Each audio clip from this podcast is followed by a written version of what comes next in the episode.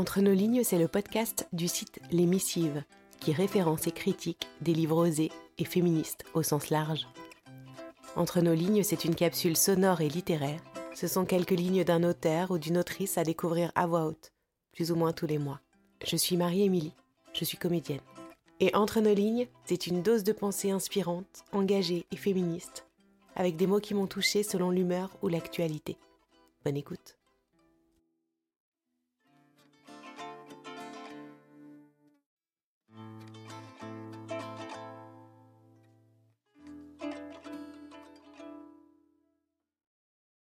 Avant, quand tu n'étais qu'un fantasme, puis un amas de cellules, puis les battements d'ailes d'un papillon, je ne me demandais pas ce que serait ta vie, dans quel monde tu vivrais, quel avenir t'attendait.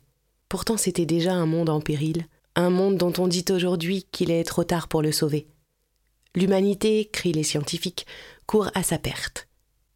Et cette perte, il faut refuser de la penser comme une simple disparition, comme si un jour, pouf, par magie, nous allions cesser d'exister, disparus, ni vus, ni connus. La vérité, c'est qu'entre la vie et sa disparition, il y aura un douloureux processus d'extinction. Est-ce que j'aurais invité un enfant dans ce monde si j'avais été parfaitement consciente de ce qui était en train de se produire? Est-ce que j'aurais eu cet élan? Est-ce que ta naissance devait nécessairement s'accompagner de mon aveuglement? Ce que je sais, c'est que tu es aux prises avec un monde que j'ai participé à fabriquer. Ce qui veut dire que j'ai participé, moi aussi, à le détruire. Ce qui veut dire que je dois participer à le sauver. Il faut quitter l'opposition, euh, ça va bien aller, et euh, nous sommes épouvantables et la Terre est en train de mourir.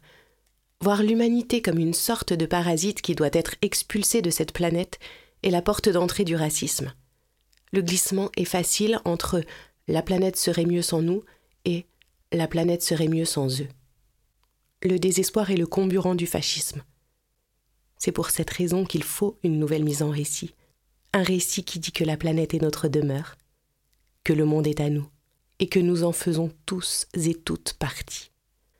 Je nous imagine devant un immense feu de joie, dans lequel nous lançons les bâtons qu'on nous a mis dans les roues, les empêcheurs de tourner en rond, les idées toutes faites, la langue de bois, les mots usés, les mensonges, les faussetés, les croyances et les peurs infondées, les préjugés, les haines et les cruautés. Que les flammes avalent tout ce qui détruit, et que dans un lit de cendres, on continue à tracer, encore et toujours, les contours de l'amour. Merci d'avoir tendu vos oreilles. Si cette écoute vous a plu, n'hésitez pas à m'écrire, à soutenir en commentant dans vos applis de podcast et en partageant sur les réseaux sociaux, c'est comme ça que ça marche, et à vous abonner pour être notifié de la sortie d'un nouvel épisode. Et surtout, n'hésitez pas à m'envoyer vos coups de cœur littéraires et féministes. À bientôt!